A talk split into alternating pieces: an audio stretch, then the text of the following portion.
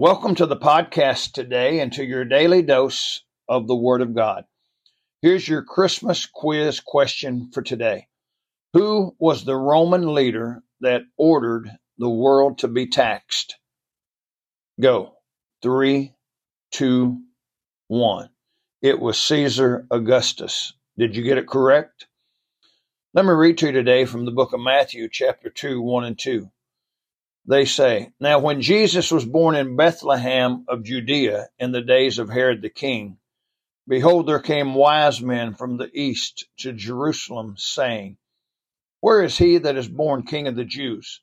For we have seen his star in the east and are come to worship him.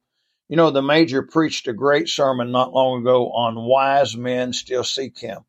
I want to borrow some of his thoughts for a couple podcasts today and for the next couple days. Thanks, Major. You know, it takes something to really worship Jesus today. I mean, think about that.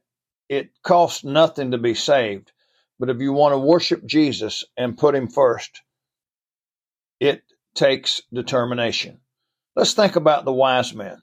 They were determined to worship Jesus in spite of several things. Let's look at some of the things they overcame to worship Jesus. Number one, they overcame the distance.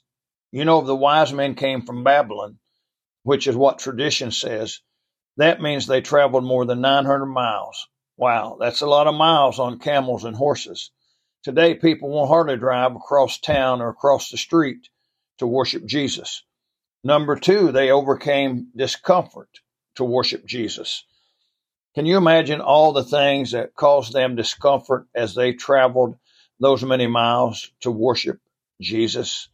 In the church in America, we've gotten pretty soft. If there's any discomfort in worshiping Jesus, then we just won't do it. Please don't allow Satan to use discomforts and roadblocks to keep you from worshiping Jesus. Number three, they overcame difficulties to worship Jesus. I cannot even imagine all the difficulties that they faced in their journey to worship the baby Jesus. You know, if Satan can cause you to stop worshiping Jesus, he will continually put difficulties in your way. When faced with difficulties, just be determined to keep on following Jesus. And then number four, let me say they overcame dangers to worship Jesus. Can you imagine all the dangers they faced on their trip to see the baby Jesus? I mean, the animals, the thieves, robbers, bandits, uh, whatever else that may have been out there to cause them danger. Then, when they got to Jerusalem, they had to deal with King Herod, who was so wicked and evil. You know, sometimes on our way to worship Jesus, we're going to face some dangers. When you think of the determination of the wise men to travel to see Jesus, it should cause us to be more determined. Don't give up. Just keep following Jesus. Be determined. May God bless you today.